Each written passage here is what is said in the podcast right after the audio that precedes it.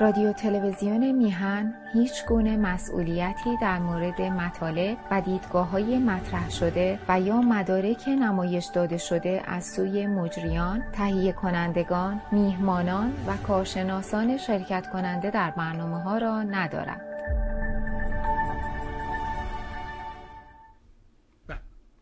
با درودی دوباره خدمت یکا یک شما خوبان و نازنینان سعید بهبانی هستم. در این روز دوشنبه دوشنبه 22 فروردین است. از این دوستان حق با این عزیزان من است. من این رو درست بکنم. بله ببخشید. خیلی در مورد مسئله صدای من ایراد گرفته بودن که آقا صدا خیلی پایینه. حالا سعی می‌کنیم صدا رو زیاد و در حد ممکن و مقدور ارزم به حضور شما که امروز 22 فروردینه و 11 ماه اپریل. خوشحال و خورسند از اینکه می‌تونیم در خدمت شما خوبان و نازنینان باشیم و سپاسگزار باشیم از دوست خوبمون آقای دوشوکی. خب امروز خوشحالیم. آقای دوشوکی بعد از مدت ها می‌تونیم در خدمتش باشیم. خیلی مکافات کشیدم تا آقای دوشوکی رو آوردم اینجا و باهاش صحبت کنم. خوشحالم. این مرد در حقیقت می‌دونید که آقای دوشوکی پزشکه. ولی ما کمتر پزشکی رو می‌شناسیم که عشق به میهن وادارش کنه که کار زندگی رو تعطیل کنه و بچسبه به این کار. و به این موضوع وطن اهمیت بده. آدمایی که میرن رشته پزشکی می‌خونن به عقیده من آدمای متفاوتی هستن. عشق دارن به مردم عشق دارن به انسانیت. بنابراین این که پزشکه یه چیزی اون تو خودش تو سرشتش نهفته است که متفاوتش می‌کنه. نیزه بده از طرف خودم شما خوبان و علاقمندان عرض ادب و احترام کنیم. سلام کنیم به آقای دوشکی و سپاسگزار باشیم از حضورش در برنامه. آقا سلام می‌کنم به شما. منم خدمت شما عرض سلام و درود فراوان دارم و همچنین بینندگان خوب تلویزیون میهن. ممنون از حضور. ارزم به حضورت که دلیل حضور این است این مقاله اخیری است که در ارتباط با پاکستان مطرح کردید. و مقاله خوبی هم هست. من اعتقاد دارم بر این هستش که قبل از اینکه شروع کنیم به عرضت برسونم که من اعتقاد دارم که جهان در شرف تغییره. ما از این شرط اسلام حراسی دنیا داره خودشو بیرون می‌کشه و دوباره برمیگرده. به عصر گذشته و دوران جنگ سرد. بنابراین برای اینکه این اسلام حراسی یواش یواش محو بشه باید منابع تغذیهش رو قطع کنیم. خب اولین کشوری که جمهوری اسلامی اعلام کرد پاکستان بود ولی یخش نگرفت اینجور که بعد در انقلاب 57 ایران همیشه موثر بوده. یه شرایط خاصی داره. به حال تأثیر گذاره به محض اینکه انقلاب اسلامی در ایران شکل گرفت می‌بینیم که در افغانستان هم سلفی ها فعالیت می‌کنن بر اساس جریان ماجرای مکه و موضوع قهدانی و و امام زمان و اون مسائلی که در 1400 هجری اتفاق افتاد. هجری قمری. و بعد هم الان می‌بینیم یکی یکی داعش و عراق و همه این ممالک یه جوری اسلامی شده و امروز من فکر می‌کنم باید این داستان ها همه تغییر کنه و ماجرای پاکستان بیهوده نیست.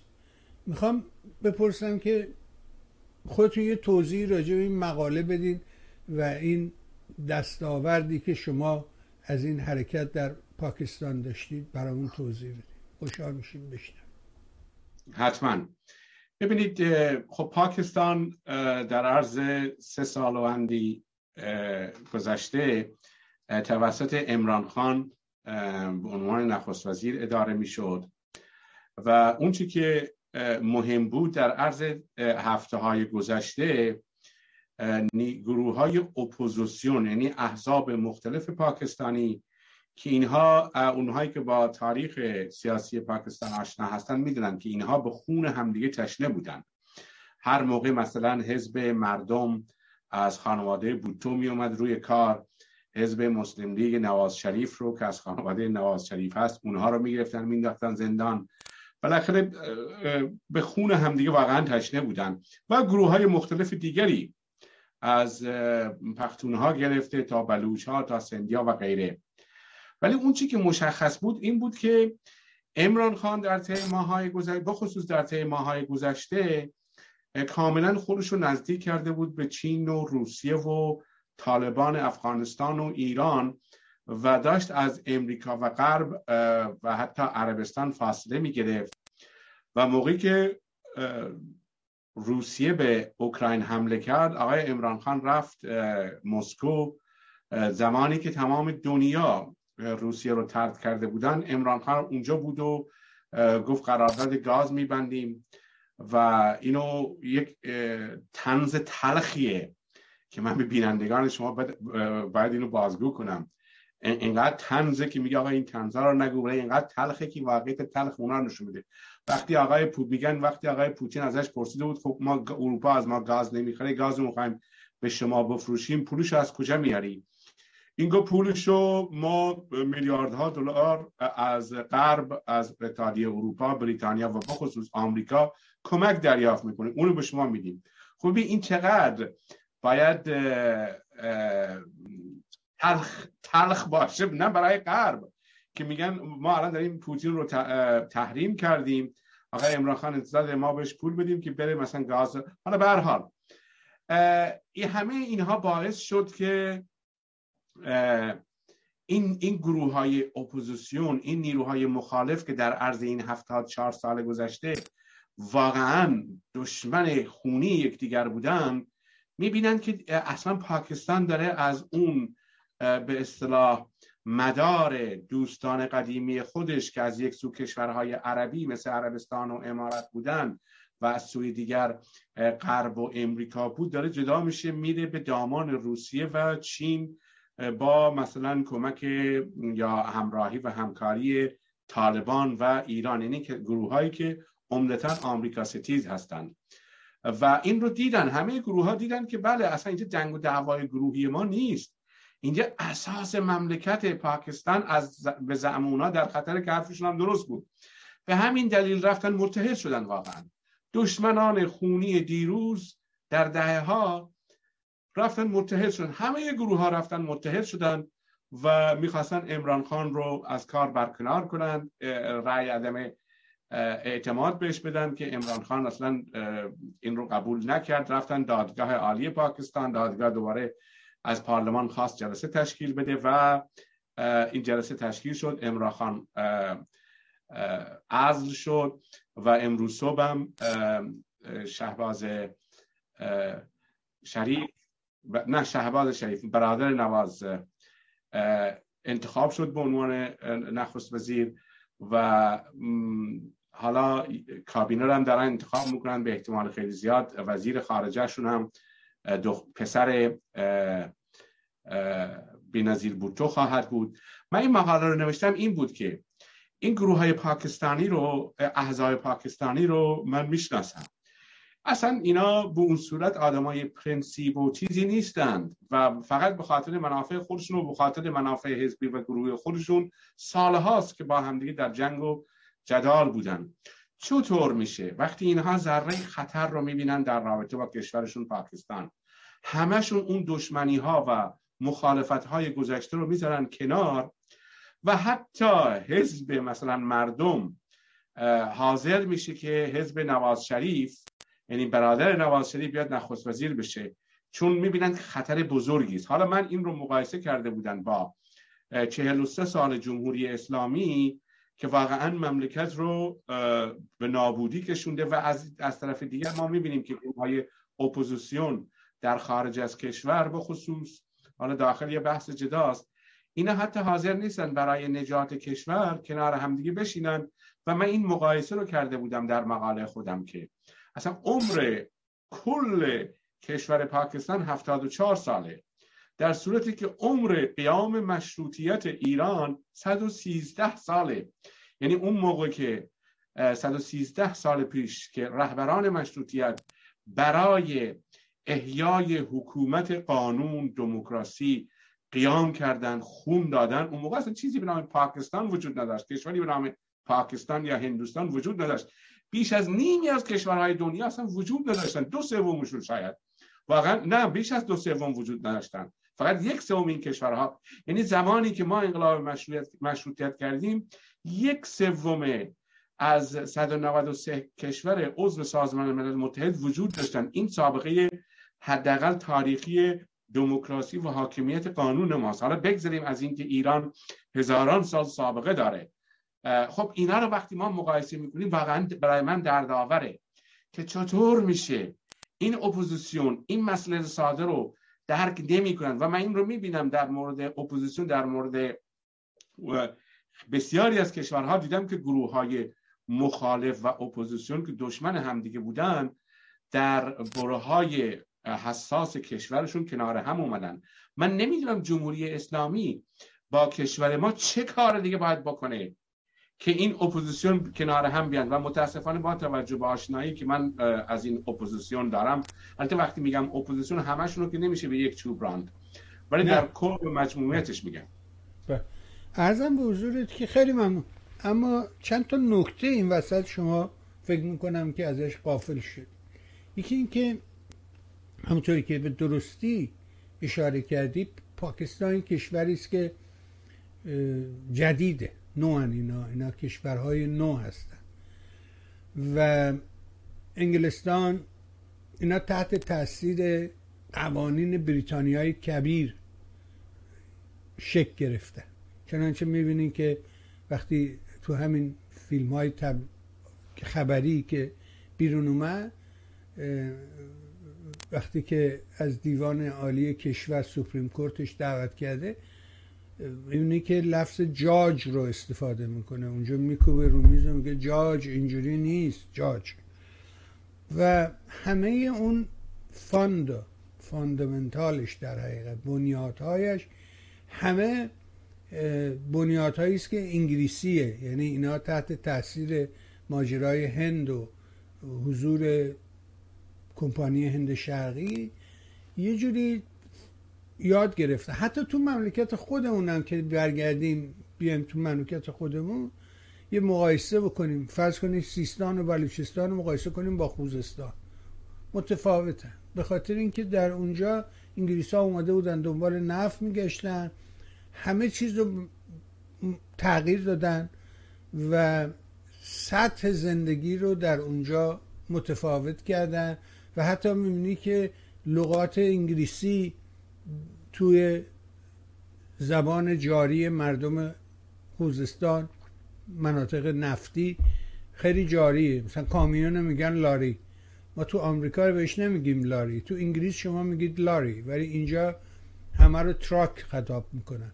ولی تو انگلیس ها که lorry میگن ای, کامیون رو تو خوزستان بهش میگن لاری. حالا این یه موضوعه که اون شکلی که از توش پاکستان بیرون اومده. چه تفاوتی با ایران داره.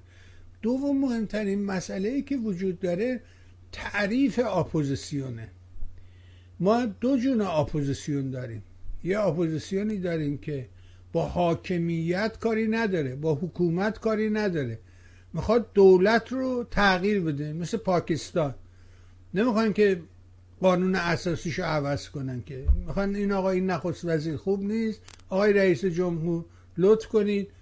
این یه ترتیباتی بدید که ما بتونیم یه نخست وزیر جدید اعلام کنیم. اونم میگه خب پس بنابراین مجلس منحل تا انتخابات بعدی.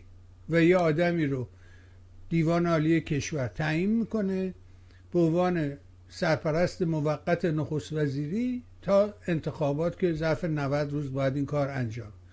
اما در مورد ایران ما دو گونه داریم. یکی بنده و جنابالی هستیم که خواستار تغییر نظام حاکم بر مملکتی یعنی حکومت رو می‌خوایم تغییر بدیم. ما اپوزیسیون حکومتی یه دسته آدمایی هستن که مثل اصلاح طلبا مثل استمرار طلبا مثل این عرازل اوباشی که سنگ جمهوری اسلامی رو به سینه می‌زنن اینها نمی‌خوان که حکومت تغییر کنه که. اینا میگن که نه این مثلا احمدی نژاد خوب نیست میر حسین موسوی خوبه. این اون تفاوتیه که باید بهش توجه کرد و کمتر بهش توجه میشه. ما باید این خطکشی رو اول معین کنیم. سوا کنیم خودمون رو از اونها سوا کنیم و اونها رو در حقیقت صد راه بدانیم. برای اینکه ما هرچی تلاش می‌کنیم اونها که طرفدار نظام جمهوری اسلامی هستن ولی اپوزیسیون دولت هستن دائما سنگ میندازن سر راه. من اینطوری به قضیه نگاه می‌کنم. نه اینکه بگم که اونا از ما جلوترن ما از اونا عقبتریم. میشنوم نظر شما نه خواهش می‌کنم. منم با من منم تو مقاله خودم به این اشاره کرده بودم. بله حرف شما کاملا درسته. در پاکستان اونا می‌خواستن اون دولتی رو که مستقر بوده کل رژیم رو که نمی‌خوان عوض کنن اما متاسفانه در ایران دولت ما قوه قضایی ما قوه مقننه رهبری مجلس تشخیص شورای نگهبان این نهادهای مختلف اینا کلا یک مجموعه رو تشکیل میدن. یعنی این گونه نیست که دولت ها میاد دولت چپ میاد دولت راست میاد. و اون چیزی که من بحث کردم این نبود که کلا اینا می‌خواستن رژیم رو عوض کنن یا دولت رو. بحث من فقط روی این کانسپت یا آیدیا این بود که افرادی که احزاب و گروه هایی که مخالف همدیگه بودن حاضر نبودن کنار همدیگه بشینن به خاطر منافع ملی خودشون گفتن این دولت به ضرره. خب نه دیگه به خاطر اینه که اونجا شرایطی رو فراهم می‌بینه که میگه اگر این بره کنار شانس این برای من به وجود میاد که من هم بتوانم دولت بعدی رو تشکیل بدم. پس بنابراین منم میام تو این بازی. ولی در مورد ایران این نیست. یعنی من نمی‌تونم برم با اصلاح طلب دست بدم و بگم آقا تو بیا با من بریم با هم دیگه. اون نه اون میاد نه من میرم. این اون انشقاقی که بود ولی اما یه بحث دیگه ای وجود داره. نه من قبل از اینکه از این بحث حرکت کنیم من می‌خواستم به این نکته دومم برسم. اما نکته, نکته دوم در مورد اپوزیسیون و من کاملا با شما موافقم. یکی از مشکلات اصلی که نیروهای مخالف جمهوری اسلامی نمی‌تونن با همدیگه متحد بشن حضور این نوع استمرار طلبان که من تو مقالم به اونها نفوذی ها اشاره کردم این نفوذی ها در همه جا هستن. از رسانه ها گرفته تا احزاب. حالا جالب اینه که خیلی از این رسانه ها نصفی دوستاشون تو اون رسانه کار می‌کنن نصفشون این دوستان دیگرشون رو به عنوان تحلیلگر کارشناس متخصص دعوت می‌کنن و گیری کردیم. یعنی واقعا ما در این گرداب این حادثه تاریخی گیر کردیم و متاسفانه این هست. من با شما کاملا موافقم که اصلاح طلب و استمرار طلب و حتی اونایی هم که ادعا می‌کنن ما مخالف نظام هستیم اینا واقعا نمی‌خوان این رژیم از بین بره. اینا هنوز امیدشون به این هست که اصلاح طلبها یه روزی دوباره به قدرت برسن.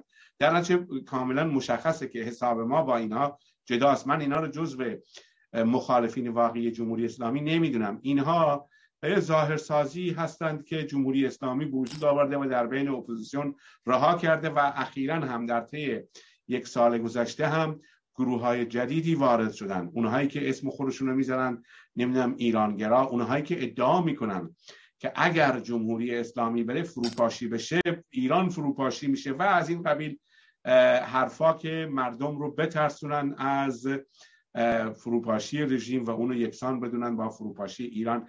این در بسیاری از رسانه ها در بسیاری از سایت ها کلاب ها جای دیگه داره تبلیغ میشه و کار ما رو بینهایت سختتر کرده. صد درصد صد درصد درست میگی. برای اینکه من اسمش گذاشتم نظام اهریمن شیطان. برای اینکه شیطان که توی زندگی واقع که شیطان نیست. یه موجود تو قصه است. قصه است. اما تو قصه که وقتی میریم یه بارم زندگی ها دوشنگ گلشیری توی موضوعی که با هم گپ می‌زدیم به من به درستی سر ماجرای شاملو و همین فردوسی و اون موقع که این بحث داغ بود و من گفتش که ببین قول یه موجود توی قصه است. ولی کارش چیه؟ کارش آدمخوریه. و وقتی تو قول درست می‌کنی قول هیچ خاصیتی نداره الا اینکه آدم رو بخوره. بنابراین این گرد از اونجا شروع میشه که قول می‌سازی و بعد قوله میخورتت در مورد شیطان هم همینه. شیطان یه موجود است که تو قصه است. حتی قصص الهی قصص الانبیا هر چی اسمش هست. تو کتاب آسمانی اونجایی که قصه ها رو تعریف می‌کنه و از این موجود هم حرف می‌زنه. یه موجودیه که می‌تونه در لحظه شکلش رو عوض کنه. یه لحظه میشه پیرمرد فرتود جوان برنا پیرزن نمی‌دونم عجوزه دختر رعنا مار درخت سنگ همه چی خودش رو عوض می‌کنه برای اینکه به هدف شومش برسه. اونم هیچ کاری نداره الا تاریکی و سیاهی و تباهی. اون آرزوش اینه خواستش اینه. ما با یه چنین نظامی طرفیم که هر لحظه خودش رو تغییر میده. الان شما به همین خامنه و رفتار و کردارش نگاه بکنید. ببینید چجوری خودش رو تغییر میده. دائما میگه که من در ریز ریز جزئیات مراسم اینا هستم. بعد یه وقتی میگه که نه آقا اینا همه رفتن اونجا برای خودشون یه کارهای اشتباهی کردن فلان کردن. پس کدومش درسته؟ های شما یعنی مسئولیت پذیر نیست نمیپذیره و شکلش رو عوض می‌کنه. می‌تونه احمدی نژاد شما نگاه کن الان شده اپوزیسیون برای ما شکل چگوارا خودش رو درست کرده. خب این دروغ داره میگه و ما نمی‌تونیم اینو تشخیص بدیم. درست میگی رسانه نقش مهمی رو بازی می‌کنه. ولی اینا قالب این رسانه ها رو تسخیر کرده. الان یه پیده به وجود اومده به نام کلاب هاست که بهش اشاره کردی که اونجا یه آدمایی مثل فومن زاره فومنی و اینها که اینا چشم و گوش اطلاعات سپاه هستن. جولان می‌دهن و اینا رو میارن و به عنوان اپوزیسیون زاره فومنی که گفتید این همین آخونده هست که دیگه؟ همین همین همینی که شهر مهم میارتش این عضو وجسته آقای مصداقی تحلیل مفصلی راجبش کرده مقاله مفصلی نوشته عکساش تفصیلاتشو گذاشته. عکس با عکسش که این چگونه در خدمت یکی یکی اینا تائب و غیره و زالک هست و این سخنگوی اوناست. میگم من ندیدم این ب... من این برنامه رو ندیدم ولی اون موقع که من با آقای بعضی موقع می‌رفتم در اون تلویزیون دیگه که نمی‌خوام اسمشو بگیرم گفته بودم و من تعجب می‌کنم واقعا تعجب می‌کنم از بعضی از این کارهایی که در بعضی از این رسانه ها میشه. چطور میشه اینا ای ایران در ایران یه دختر نوجوان رو به خاطر موش کم یه خورده ظاهر شده. یا مثلا شعاری داده. اینا رو می‌برن زندان شکنجه می‌کنن رهبران کارگران غیره. بعد فومنی راحت هر شب میاد اصلا میگه من می‌خوام ولایت فقیه نباشه من سکولارم اومدم با شما. عجب رو گیری کردیم به خدا ما تو این نه من گیر نکردی که. خیلی ساده است. روشنه. میگم شما با شیطان طرفی. باید حواس جمع باشه به چراغ آگاهی در اختیار داشته باشی. متاسفانه همونیه که اول قصه شروع کردی اون بخل و حسد و اینا گرفته تعصب و تعلق و اینا کور کرده ماجرا رو و نمی‌ذاره که نور بر تاریکی پیروز بشه. مشکل اونجاست. اونو بایستی که حل کرد. اشاره می‌کنی به این ماجرا. شما نگاه کنید ببینید که الان تو تلویزیون ایران دو بخشش کرده. یه بخش تلویزیونه یه بخششون میگه شبکه خانگی که مثل همین نتفلکس و اچ بی او اینا میمونه. و اونجا تمام برنامه ها رقص آواز عرخوری همه چیز آزاده. یعنی همون آدمه که تو صدا و سیما نمی‌تونه اینجوری باشه تو شبکه خانگی برات میرقصه آواز می‌خونه ساز می‌زنه. جوک میگه همه کارا رو می‌کنه. دختر میاره دست میده دوست دارم میگه عاشقتم میگه. اینا تابوس در تلویزیون. ولی تو شبکه خانگی که مردم رو بشونه پای تلویزیون و نیارتشون بیرون همه کار می‌کنه. یعنی حاضر همه گفته که حفظ نظام اوجب واجبات است. و معنیش همینه دیگه. بذارید من برگردم از شما بپرسم راجب همین اوضاع در پاکستان. می‌دونم که اطلاعات وسیعی داری. یه راجب این ماجراها و اختلافات بگید که این چیه ماجراش چیه و چرا دوباره رفتن سراغ نواز و اون رو آوردن بر سر کار. بفهمید تا بشنم بله من فکر کنم همون گونه که گفتم یکی از دلایل ببینید در پاکستان معمولا این گونه بوده و بازیگر اصلی در پاکستان ارتش هست که خب اونها پشت پرده می‌تونن تصمیم بگیرن و بازیگران سیاسی اگرچه آزادی عمل دارن از طریق پارلمان و اون بروکراسی که در پاکستان وجود داره. و شما هم به درستی اشاره فرمودید که این بروکراسی واقعا اون ارث بازمانده از دوران استعمار بریتانیا است. یعنی امروز هم که رأی گیری می‌کردن برای نخست وزیر دقیقا درست مثل پارلمان بریتانیا است. یعنی شما باید برید توی راهروها از طریق راهروها که میرید بیرون و اونجا باید رأی بدید رأی خودتون رو بدید. بستگی داره که موافقی مخالف. راهرو چپ مال موافقین راهرو راست مثلا مال مخالفین و اینگونه. اما شما اگر بینظیر بوتو رو هم نگاه کنید ببینید که ایشون حداقل دو بار نخست وزیر شدن. خود آقای نواز شریف هم سه بار نخست وزیر شده بود. یه بار ناشار شد فرار کنه یه بار دیگه مشرف اونو سرنگون کرد. درجه تو پاکستان این مسائل بوده. ولی اون چی که الان بقیده من اتفاق افتاد این بود که امران خان خب طی سالهای اخیر شدیدا طرفدار طالبان بود. ببینید چیز عجیبیه. من امروز یک برنامه رو از یک تلویزیون هندی نگاه می‌کردم که تمام کارنامه امران خان رو نشون می‌داد که ایشون مثلا در همین لندن اون موقع پلی بوی بود و اصلا, اصلا اسلامی نبود. در این برنامه ها و نمی‌دونم پارتی های شبانه. ولی خب یهو برگشت پاکستان و شد مسلمون دو آتشه. و رفت برخی از این گروه ها رو به طرف خودش جذب کرد.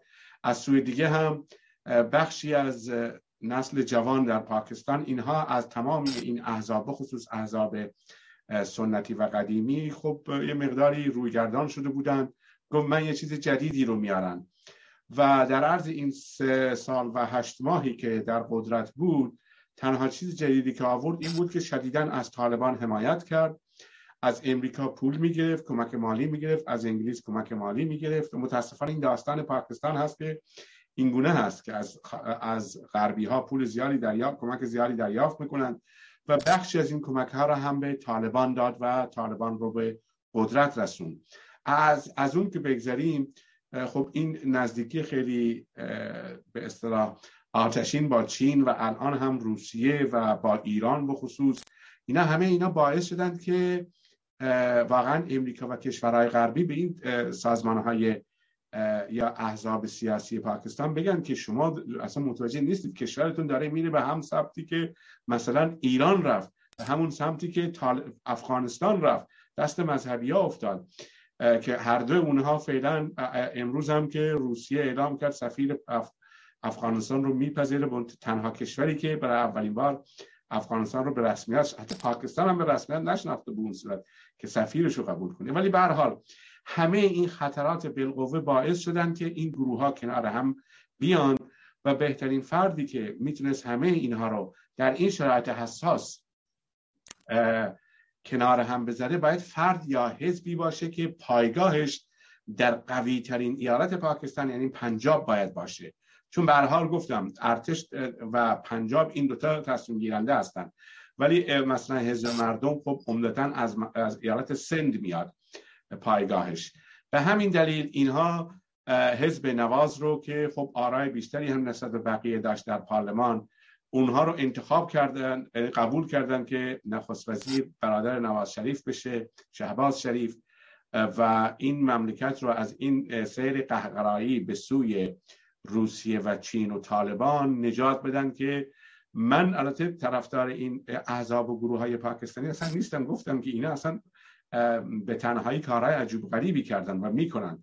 ولی واقعیت اینه که پاکستان داشت می‌رفت یک ایران یا یک افغانستان دیگه بشه تحت نخست وزیری امران خان. و این رو نه ارتش می‌خواست نه قوه قضاییه می‌خواست نه بیروکراسی پاکستان می‌خواست.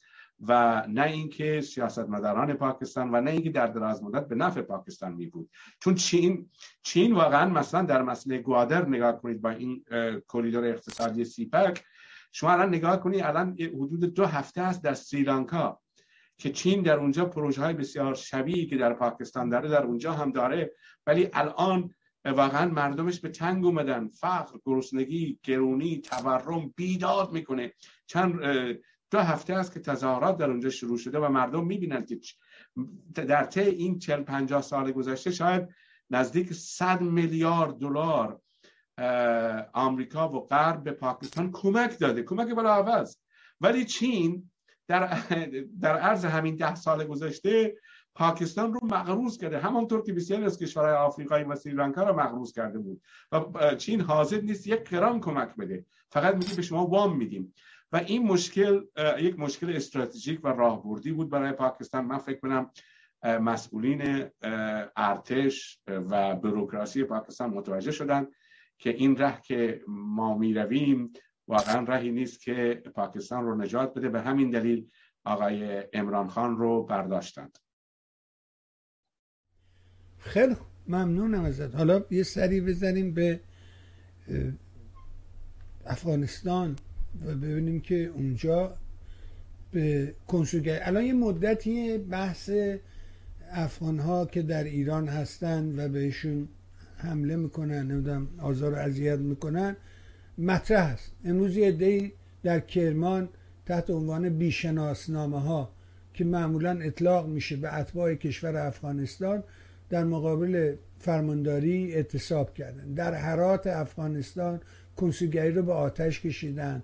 اعتراض دارن می‌کنن. در و دیوارش آتیش زدن. یک نفر از مقامات پیشین دولت افغانستان رو در ایران که مدعی است برای رسیدگی به اوضاع افغانهای که بعد از طالبان از افغانستان گریختند و به ایران آمدن و و وابسته به حزب همین ملی خودشون هستن و این آقا از اون حزب هست آمده تا رسیدگی کنه. اما ایران اتهامی بهش زده و دستگیرش کرده که این اومده اینجا در از میان افغان ها سرباز بگیره و ریکروت کنه ببره به مملکت اوکراینو که با روسا بجنگن در حالی که اصلا همه میگن آقا همچی چیزی وجود نداره. این دعوای طالبان هست با ایران یا دعوای مردم افغانستان با ایران؟ با ایران که نه با همین نظام جمهوری اسلامی. چیه ماجرا آقای دوشوکی اطلاعات شما چی به ما تحویل میده؟ بفرمایید تا من متاسفانه نمی‌تونم همه چیز رو بگم چون بسیاری از هموطنان ناراحت میشم. من خودم تجربه دارم قبل از انقلاب سال 55 که با لباس بلوچی رفته بودم سر یادم خیابان شهرزا بود نزدیک 24 اسفند با خیابان بهزاد. یه واقعیتی اینه که متاسفانه ما من توی این مقاله هم نوشته بودم اشاره کرده بودم به یه مقاله تحقیقی که حدود 14 سال پیش نوشته بودم و این علل ناکامی اپوزیسیون در بستر فرهنگی فرهنگی و سنتی ایما ایرانیان که چی هست. ببینید همونگونه که خودتون فرمودید در ابتدای برنامه متاسفانه ما آدمای ما ایرانی آدمای خیلی ساده هم هستیم. یعنی انواع و اقسام آدمای فریبکار مثل اون ابلیس و شیطان و اهریمن و غیره دیو و جن و اینها می‌تونن ما رو به راحت فریب بدن. آدمای احساساتی هم هستیم. به همین دلیل شما مثلا ببینید از دکتر و مهندس و چپ و کمونیست و سوسیالیست و ملی مذهبی و میلیون رهروان مصدق همشون شبها سرشون رو بالا می‌گرفتن و عکس امام رو در ماه می‌دیدن.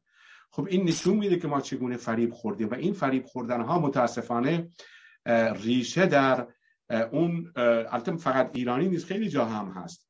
ولی در مورد ما ایرانیا من همیشه انتقاد کردم. چون به هر حال تا زمانی که ما از خودمون بیرون نیاییم و به از برون به درون ننگریم و خودمون رو نقد نکنیم. حالا من اینجا دو سه روز پیش کتاب های مختلفی رو در مورد نقد فرهنگی ایرانی داشتم نگاه می‌کردم. من فکر کنم موقعی بود که آقای رضاپولی مرده بود. فوت کردن عوض می‌خوام. واقعیت اینه که به ما گفتن هنر نزد ایرانیان است و بس. در نتیجه مردم ایران البته همه مردم ایران رو نمیشه گفت. بخش قابل توجهی از مردم ایران متاسفانه یک نگاه تحقیرآمیزی نسبت به افغانها دارند. یعنی میگن هنر نزد ایرانیان است و بس. به همین دلیل حالا ببینید چی شده پریروز یا دیروز بود. در یزد یه بلوچی رو که اصلا بلوچ ایرانی و اصل هزار سال. این این رو گرفته بودن. به عنوان افغان کتک زده بودن. تمام سر صورتش خونی بود.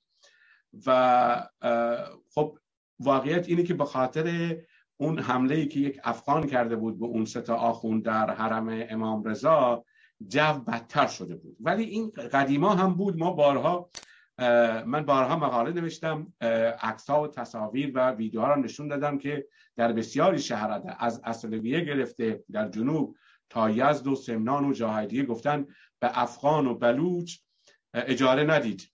غیر قانونیه. حتی نیروهای انتظامی هم این کار می‌کنن. منظورم اینه که متاسفانه این خودبرتربینی و جالبه ها از نظر از نظر از منظر روانکاوی من دیدم ایرانی خودشو مثلا در مقابل عرب، پاکستانی، افغانی برتر می‌بینه.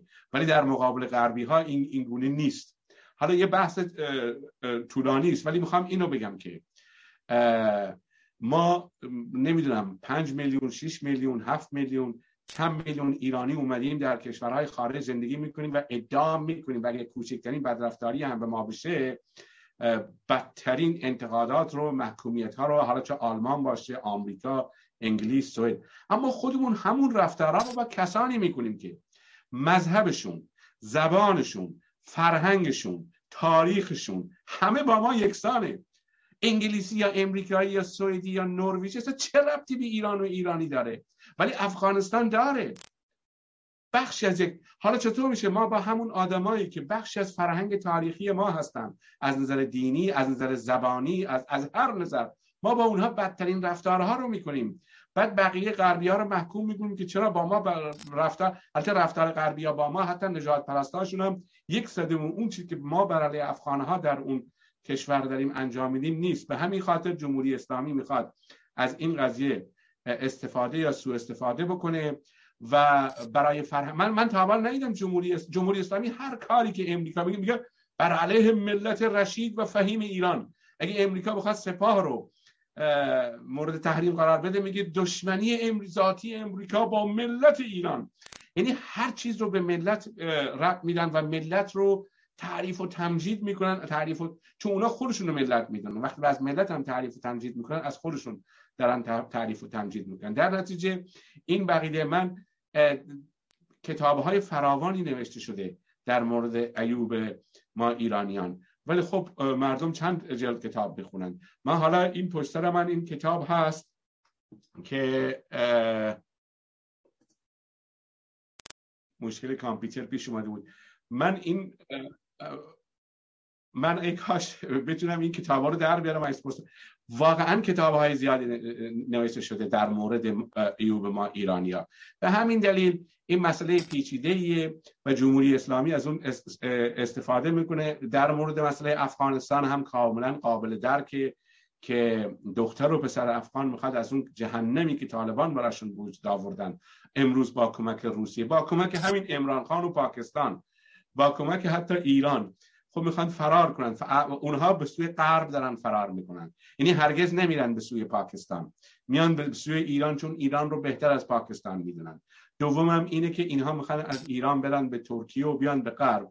و این رفتاری که بقیه من با اونها میشه رفتار غیر انسانی هست. و دود اون هم متاسفانه به چشم بعضی از این کارگران بلوچ میده چون تو استان سیستان و بلوچستان کارخانه وجود نداره.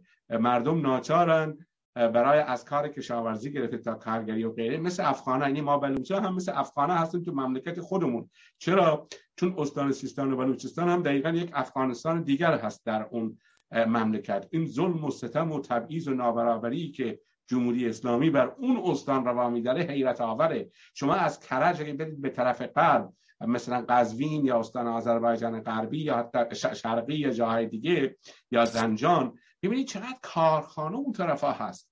ولی تو منطقه ما برای ما درخت نخل عادی هست. ولی چیزی به نام کارخانه خیلی عجیب و غریب است. اصلا در عرض این 60 70 سال گذشته در زمان شاه اواخر زمان شاه کارخانه بافت بلوچ درست کردن در ایران شهر.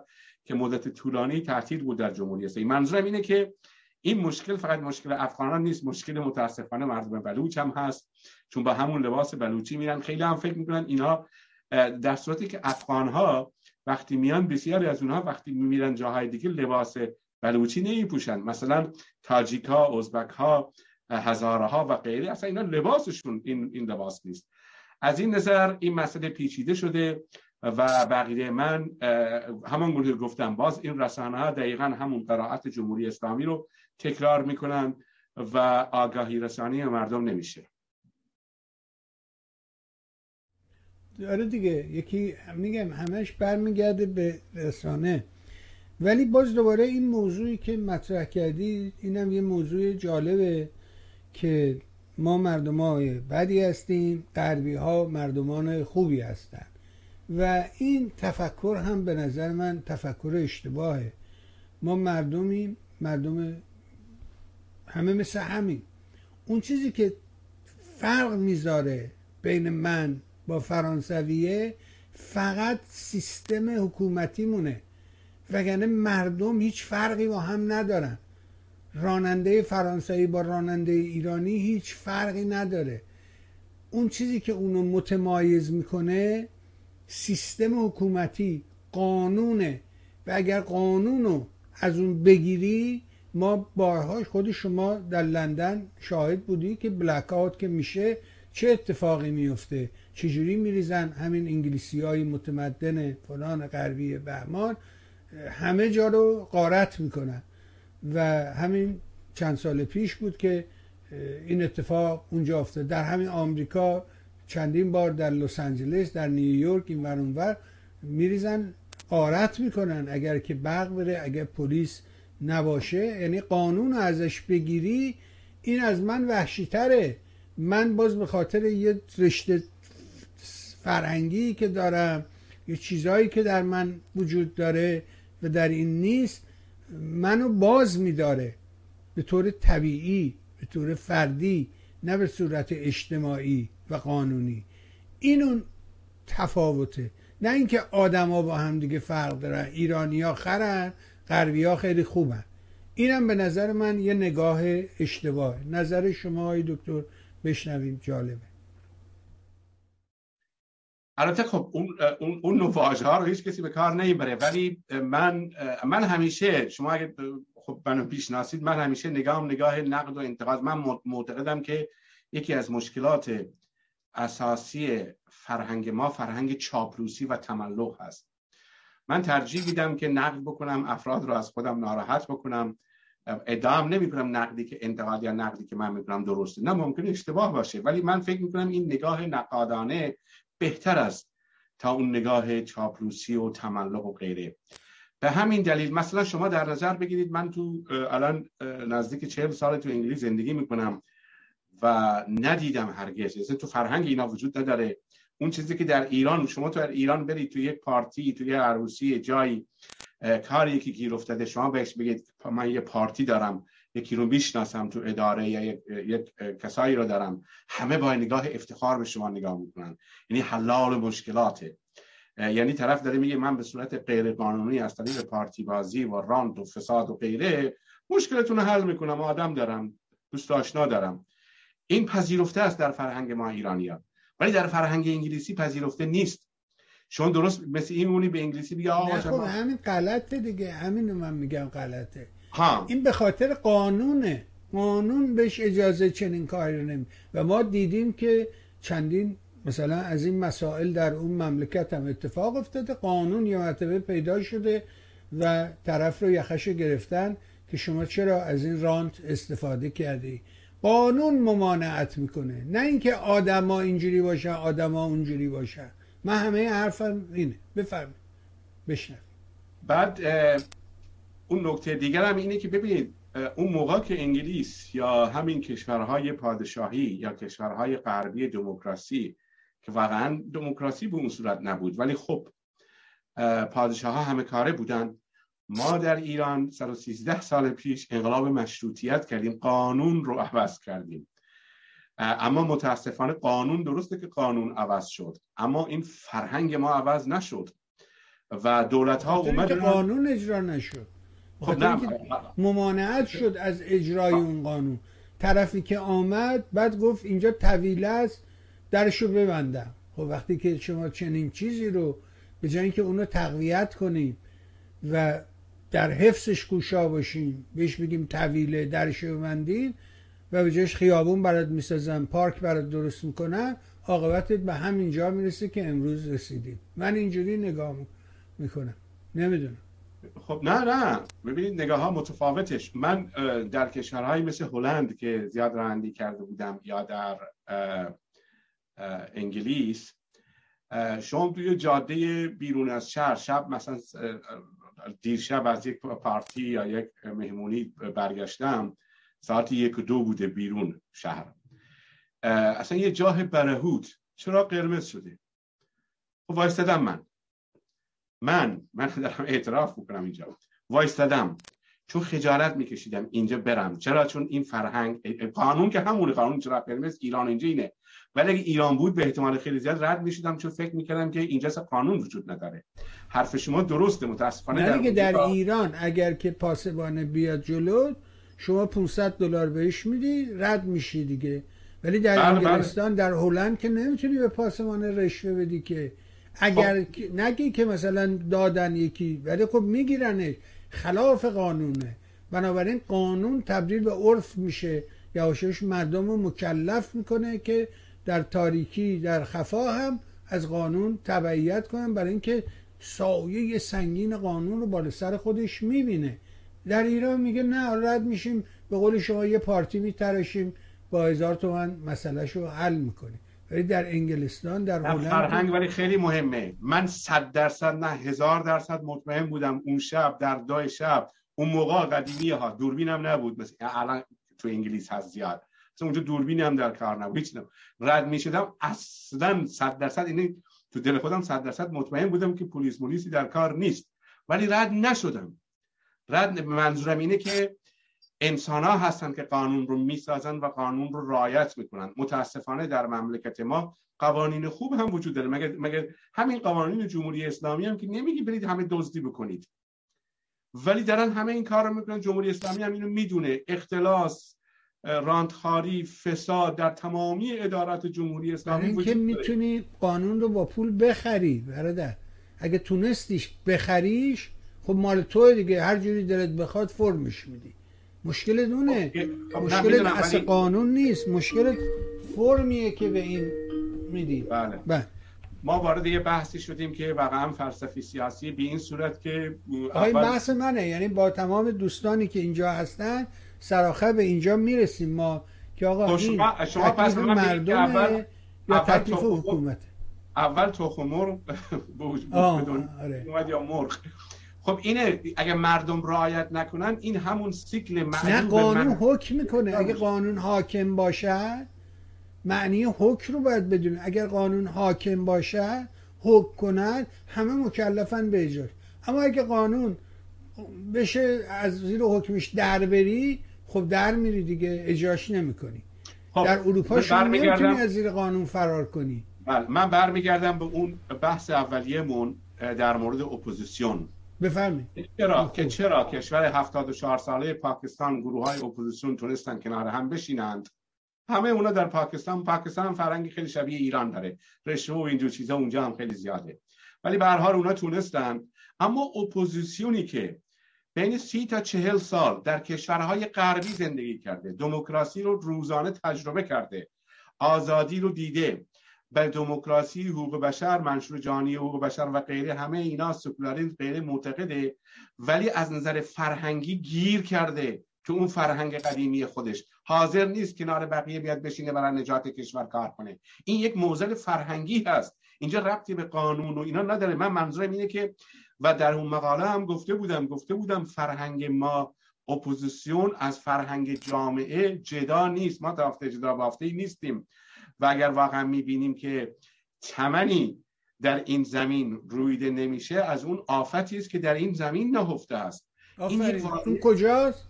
اون کجاست؟ این در همین مقاله من نگاه کنید نه نه. این آفتی که در این زمین هست شما اشاره می‌کنید خود ایرانه. یعنی حکومتی که در ایران حاکمه این شرایط رو ایجاد کرده مردم عزیز من مردم شکل حکومت میشن. حکومت شکل مردم نیست. حاکم با قوه قهریه و قدرتی که دارد فرم میده شکل میده.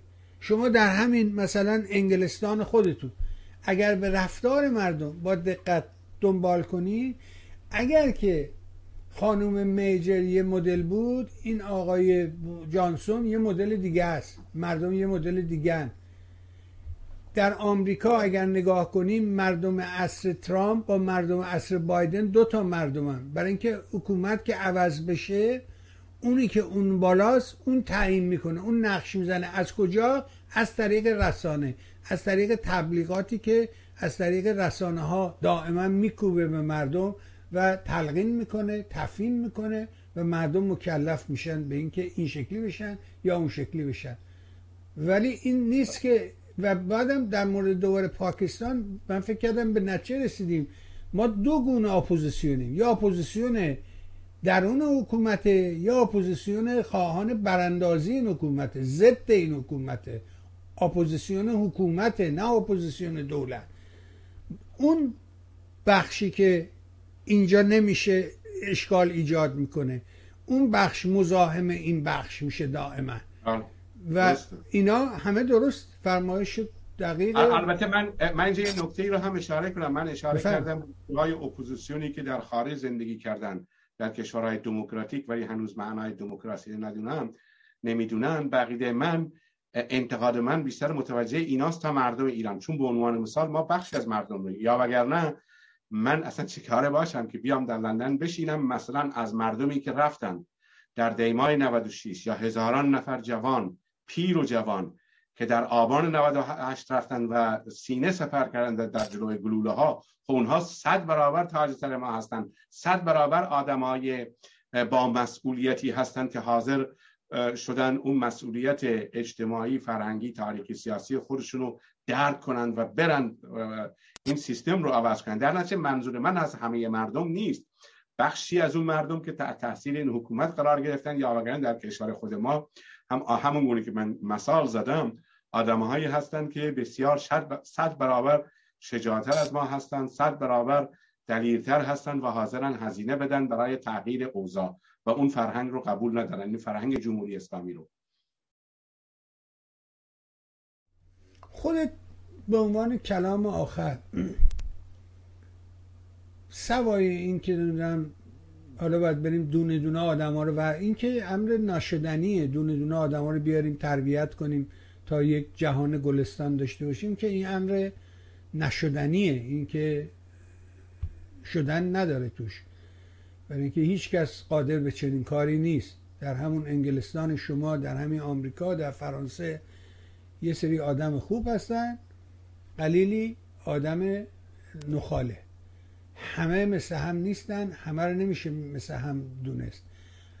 اما تجربه شما با همه شناختی که داری امروز برای برون رفت از این مشکل چی به حکم می‌کنه راهکارت که فکر می‌کنید درسته کدام است؟ بفرمایید تا بشنم راهکار واقعا مشخصه. این حالا من نمیگم اگر همه اپوزیسیون یا بخش وسیع از اپوزیسیونی که در خارج هستن به این مسئولیت تاریخی خودشون عنایت بکنن و کنار همدیگه جمع بشن و بسیار رایزنی بکنن که چه کار باید کرد. بدون اینکه بگن نخیر من کنار این نمیشینم جمهوری خواه کنار سلطنت نمیشینه سلطنت طلب کنار نمی‌دونم ملی نمیشینه. نه همه باید بپذیریم که این مملکت همه هست.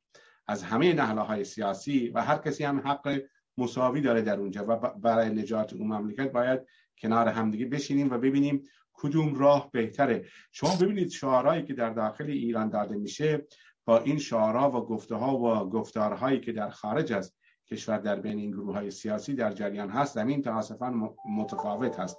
از این نظر من فکر می‌کنم که تنها راش گفتمان هست. تلفن برات اومده. داره اسکایپت زنگ می‌زد خیلی آقا خیلی ممنون. متشکرم از شما. سپاسگزارم ازت. برات آرزوی بهترین دارم. برای خودت خانواده محترم و گرانقدر و معزز. و تا یه فرصت دیگر که بتونیم این گفتگوها رو با شما ادامه بدیم. ممنون از اینکه پذیرفتی در خدمتت باشی. متشکرم. ممنون به حال شنیدیم گفتگوی خوبی بود به نظرم با آقای دوشوکی و این مردی است که بالاخره پزشک گفتم پزشک کمتر پیدا میشه این گونه رفتار کنه. بنابراین قدر این آدم ها رو باید دانست. از اینکه دنبال کردی از تو نازنین هم نهایت سپاس دار مثل همیشه برای همه شما خوبان آرزو می‌کنم روز و روزگار اونجوری که دلتون می‌خواد براتون باشه. با تشکر از شما. ممنون.